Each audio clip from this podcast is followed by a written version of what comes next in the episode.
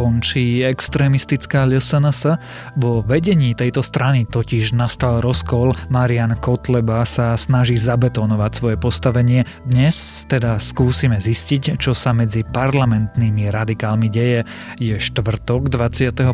januára, meniny má Vincent a dnes môže byť e, trošku lepšie počasie. Na niektorých miestach sa môže vyčasiť, zväčša však bude zamračené, má aj mierne snežiť a môže sa objaviť aj mrznúca hmla alebo mrholenie. Bude však relatívne teplo, denné maxima by sa mali pohybovať medzi 1 až 7 stupňami. Počúvate Dobré ráno. Denný podcast denníka Sme dnes s Tomášom Prokopčákom.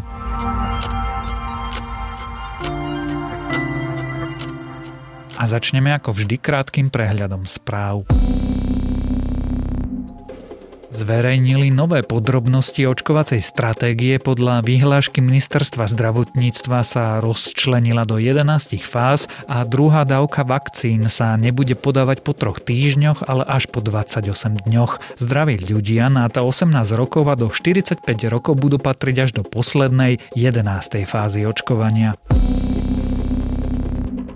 Na Slovensku už zrejme dominuje britská mutácia nového koronavírusu. Tento kmeň je infekčnejší než pôvodný variant. Naznačujú to vzorky z testovania Trenčína, kde kmeň B117 tvoril väčšinu prípadov. Tiež to ale znamená dobrú správu. Ak prevláda agresívnejší variant a pandemická situácia sa u nás aj tak mierne zlepšuje, môže to znamenať, že pandémia sa už dramaticky nezhorší.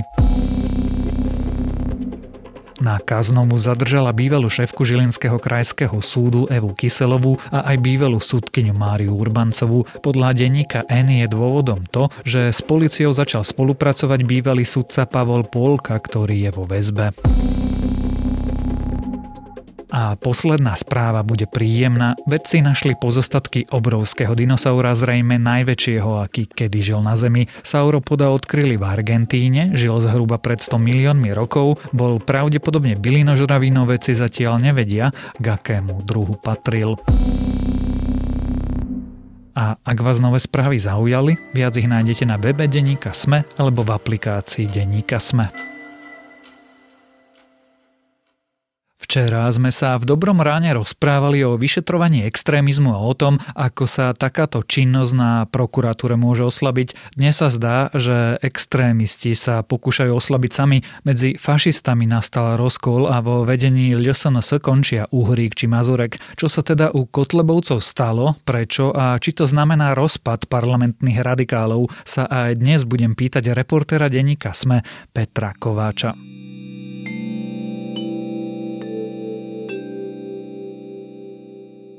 Peter, prosím ťa, čo sa to udialo v LSNS? Vyzerá to na odchod, alebo teda minimálne odchod z predsedníctva viacerých, možno aj kľúčových ľudí. Naozaj celé to prebehlo tak eh, pomerne nečakane v útorok večer, keď najprv Milan Mazurek, potom Milan Uhrík a napokon nasledovaný Ondrejom Ďuricom oznámili, že teda odchádzajú z predsedníctva strany. Pričom spúšťačom tohto ich odchodu bolo, že tvrdia, že, že nejaké predsedníctvo v strane vôbec stratilo význam. Hovoria dokonca o nejakom autoritatívnom riadení, teda v podstate podstate to, čo doteraz ako keby reprezentovali a hájili. Čo to znamená, že predsedníctvo strany stratilo význam? Čo sa presne v tej strane stalo? Alebo teda ako oni zdôvodňujú svoj odchod? Ten odchod je v podstate založený na, na nedávnych zmenách v stanovách strany, ktoré prebehli naozaj ešte naposledy v januári. Vyzerá to tak, že celé tie stanovy menil Marian Kotleba ako šéf strany spolu s delegátmi, ale s vynechaním kľúčových ľudí práve ako napríklad spomínaný Uhrík, Mazurek alebo Ďurica. Stalo sa totiž to, že on zvolal snem strany, ktorý odhlasoval zmeny, ktoré výrazne posilňujú jeho právomoci a vôbec jeho postavenie v celej strane. Je to dokonca akési zabetonovanie Mariana Kotlebu v čele LSNS, ktorá sa mimochodom volá aj po ňom, aj oficiálne. No a vlastne to sa týmto ľuďom nepáči, ktorí teda sa dvihli na odchod. Už sa k ním pridali aj viaceré ďalšie tváre, napríklad poslanci Miroslav Suja Eduard Kočiš vyjadrili znepokojenie. No a celé je to naozaj o tom, že síce v strane ostávajú, ale týmto gestom chceli vyjadriť to, že nejaké totalitné praktiky svojho šéfa, o ktorých hovoria, nechcú tolerovať. To si všimli až teraz, že sú súčasťou strany, ktorá má totalitné praktiky? To je také pomerne zábavné na tejto téme, pretože naozaj viacerí aj analytici sa, sa pozastavujú nad tým, že predsa doteraz oni sami zastávali tieto praktiky a momentálne im už vadia, ale možno tak zákulisne sa dá o tom povedať, že im sa vôbec nepáči ten proces, akým, akým vôbec k tomu došlo, pretože naozaj spomínaný snem prebehol bez toho, aby vôbec boli pozvaní takíto kľúčoví ľudia strany na to, aby teda zahlasovali, či už za alebo proti. Ďalšia vec, ktorá sa udiala, že na tom sneme dostali delegáti pred seba papiere, ktoré mali zrazu akési iné body ako tie stanovy, ktoré mali pôvodne schváľovať. To znamená, že na poslednú chvíľu sa tam niektoré ustanovenia menili a ako keby ich nestihli tí delegáti ani premyslieť. No a až spätne si uvedomili, že čo vlastne všetko prešlo. Výsledkom je ale čo, že Marian Kotleba je teda znovu oficiálne vodca, tyrán a samovládca? Neviem, či celkom tyran, ale naozaj výsledok je taký, že, že bez neho tá strana v podstate vie urobiť málo čo. A to napriek tomu, ak by to chcelo povedzme celé predsedníctvo, v ktorom sú aj spomínaní momentálne Uhrik, Mazurek alebo Ďurica. Keď len dám nejaké príklady, je to napríklad o tom, že, že musia zvolávať raz za rok to celé predsedníctvo o tom, aký systémom sa tam schváľuje. Nebude treba trojpetinovú väčšinu, ale dvojtretinovú, pričom ten pomer tých síl je taký, že väčšinu z toho predsedníctva si ponovom bude vyberať práve Marian Kotleba ako predseda strany. No a zároveň je veľkou novinkou aj výkonný podpredseda strany, čo je, čo je nová funkcia.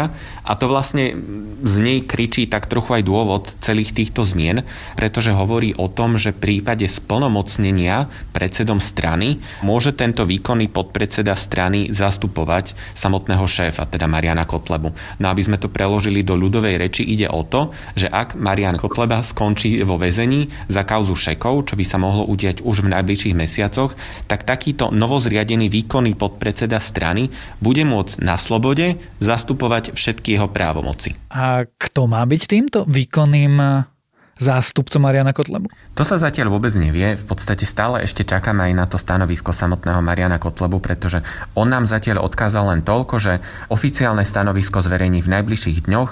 Momentálne teda nejakým spôsobom ani len nekomentoval samotné odchody. Nepovedal, že či ho to nejakým spôsobom mrzí, akým štýlom vôbec došlo k tým nečakaným zmenám na, na sneme, ktorý prebehol nedávno, či to bolo umyselné a tak ďalej. Naozaj stále nevieme, že čo on vôbec na to. Ja viem, že nasledujúca otázka je trošku psychologická, ale prečo to urobil? Prečo sa Marian Kotleba pokúsil zabetónovať na čele strany vlastne na furt? Ono je to práve o tom, že keď sa pozrieme do najbližších mesiacov, naozaj v podstate sa zreálňuje to riziko, že on skončí za mrežami.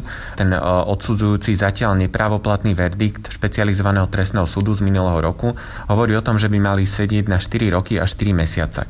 V najbližších týždňoch, mesiacoch sa tento spor dostane pred najvyšší súd, ktorý už povie definitívne stanovisko. No a teda ak by on uznal tú vinu Mariana Kotlebu a odsúdil by ho, nielen, že by to znamenalo, že Kotleba by sa by vypadol z parlamentu a ocitol by sa vo väzení, ale on by v budúcnosti ani nemohol viac kandidovať, pretože už by bol človekom odsudeným za úmyselný trestný čin. No a vlastne on by týmto ako keby stratil vôbec akýkoľvek politický potenciál a tak strana by prirodzene zrejme nahradila nahradila jeho ako takého v čele, ale aj vôbec um, tú reprezentáciu ním. A on sa zrejme tomuto snaží zabrániť. Takýmto krokom by si istý čas mohol ešte udržať povedzme akúsi nadvládu nad stranou aj spoza mreží. Druhá interpretácia, alebo povedzme špekulácia hovorí, či to celé nie je len také nejaké divadlo, že aj keby teda Kotlevu zavreli a nebodaj následne LSNS rozpustili ako extrémistickú stranu, že tí odídenci už majú nachystaný nový projekt. Mohlo by to tak teoreticky byť. Na druhej strane nič tomu zatiaľ nenasvedčuje, pretože aj naozaj aj tie neoficiálne hlasy z prostredia týchto ľudí hovoria o tom, že je tam akási zbúra, že je tam nespokojnosť a zároveň títo ľudia ešte neodchádzajú z LSNS. Teda možno sa to chcú pokúsiť nejakým spôsobom zvrátiť. Zároveň ale podotknem, že áno, Kotlebovci predsa majú založenú rezervnú stranu, o ktorej sa hovorí dlhodobo. Je to tá pevnosť Slovensko, ktorú si chystali ešte pôvodne, keď hrozila vôbec možnosť, že by LSNS LSNS zrušil najvyšší súd. Ja som v tej predchádzajúcej otázke preskočil dva medzikroky, ale zopakujme si, prečo vlastne Marian Kotleba môže ísť do väzenia a je naozaj reálne, že LSNS rozpustia? Ten dôvod je veľmi jednoduchý. Minulý rok padol zatiaľ nepravoplatný verdikt v kauze Šekov v hodnote 1488 eur. Je to kauza, ktorá sa tiahla približne 3 čtvrte rok na špecializovanom súde. Súvisí s tým, že teda Marian Kotleba ešte ako bansko župan odovzdával šeky so symbolickou hodnotou, ktorá má teda oporu v neonacizme. Súd jednoznačne povedal, že je tam vidieť jeho vínu, je to umyselný trestný čin a dokonca postupoval napokon um, podľa prísnejšieho paragrafu, ako pôvodne navrhoval prokurátor Tomáš Honc.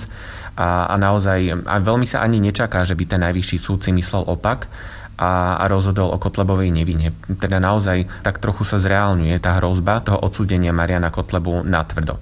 No a čo sa týka toho rozpustenia, tak toto odsúdenie bude akýsi taký predkrok, ktorý by mohol predchádzať samotnému znovu podaniu žaloby na LSNS, respektíve návrhu na jej rozpustenie. A spomeniem len súčasného generálneho prokurátora Maroša Žilinku, ktorý povedal, že ak takýto verdikt padne, určite zváži znovu podanie takéhoto návrhu. A mohol by ten návrh dopadnúť lepšie, ako keď sa o to pokúšal Čižnár? Zdá sa, že áno, zhodujú sa na tom viacerí experti. Pre vysvetlenie je to práve o tom, že od tej doby, keď Najvyšší súd naposledy skúmal možnosti rozpustenia SNS, padlo viacero kľúčových rozhodnutí. No a vlastne práve na základe nich by sa dalo tým pádom povedať o strane, že je naozaj extrémistická. Spomeniem napríklad Milana Mazureka, ktorý už bol odsudený za úmyselný trestný čin v oblasti extrémizmu. Boli to rasistické reči v rádiu Frontinus, odsudenie Kotlebu lebo by už bol druhý odsudzujúci rozsudok v takýchto obdobných prípadoch, ktoré súvisia s extrémizmom. No a samozrejme sú tam aj ďalšie tváre LSNS. Spomeniem napríklad ďalšieho predstaviteľa LSNS Grňa, ktorý dostal 5000 eurovú pokutu za, za pozdrav na stráž. A keď sa nazbierajú viaceré takéto verdikty, ktoré medzičasom pribudli, dá sa povedať, že to už je pomerne reprezentatívna vzorka vystupovania a pôsobenia tej strany. Ty si hovoril, že bývalé vedenie LSNS zatiaľ nevystupuje zo strany. Čo plánujú e, Uhrík, e, ktorý v Európarlamente, alebo Mazurek robiť? Ich vysvetlenie je také, že zatiaľ o tej budúcnosti veľmi nechcú špekulovať, e, ostávajú pôsobiť v LSNS ako radoví poslanci. Na druhej strane ale treba povedať, že, že nejde o zanedbateľné tváre, pretože napríklad práve Mazurek bol v posledných voľbách druhým najúspešnejším kandidátom LSNS vo voľbách, získal vyše 66 tisíc preferenčných hlasov. Uhrík, ako si spomínal, je zase europoslanec LSNS, ten získal 43 tisíc hlasov preferenčných, pričom treba hovoriť, že do, do eurovolieb nechodí príliš veľa ľudí. A naozaj teda ide o veľmi známe tváre, ktoré by práve mohli prípadne na, byť nástupcami Mariana Kotlebu. A teda zatiaľ sa dá len špekulovať o tom, že či tento potenciál nejakým spôsobom využijú na či už založenie platformy alebo založenie možno vlastnej strany. Vrátim sa na úplný začiatok eh, nášho rozhovoru. Nie je vlastne dobrou správou, že fašisti sa hádajú medzi sebou? V podstate sa dá povedať, že je to akási tradičná trajektória mnohých slovenských strán, ktoré možno aj stoja na, na jednej tvári. Ako som povedal, v podstate Kotlebovci už aj majú v názve samotného Kotlebu. Pôvodne teda sa volali Kotlebovci LSNS, po novom, keď to zákon zakazuje, tak sa volajú Kotlebovci nie Kotleba. No a vlastne práve toto je taký symbol toho, že keď teda má problémy predseda, môže skončiť celá strana. A to sa môže naplniť aj v tomto prípade. Či je to dobré, to uvidíme. Predstavme si situáciu, že LSN sa nerozpustia. Môže tá strana, tento rozkol, ktorý tam e, práve prebieha, prežiť? Prežiť ako parlamentná strana? To už sme dosť v budúcnosti, pretože stále nevieme nielen, že čo sa týka rozpustenia, čo sa udeje, ale aj čo sa týka odsúdenia Mariana Kotlebu. No a vlastne to bude veľmi kľúčové v tom, v tom osude celej strany a toho zoskupenia. Každopádne dá sa povedať, že ak by naozaj Marian Kotleba skončil vo väzení a bol úplne odpísaný, zrejme by tam bol minimálne pokus založiť niečo nové ako som spomínal, je tam už viacero silných tvári, ktoré môžu byť zaujímavé pre tú skupinku voličov SNS. Je zasa otázne, že či by dokázali pritiahnuť tak širokú podporu, ako to, ako to dokázal Marian Kotleba, ktorý zasa, keď sme už spomínali preferenčné hlasy, bol rádovo nad týmito ľuďmi. Jeho napríklad kružkovalo vyše 170 tisíc ľudí a, a preto naozaj záležalo by to od toho ďalšieho aj politického vývoja, aj vývoja na tej extrémistickej politickej scéne. Tak o, uvidíme, budeme to to spolu sledovať o rozkole v LSNS a hádke. Medzi fašistami som sa rozprával s reportérom denníka SME Petrom Kováčom.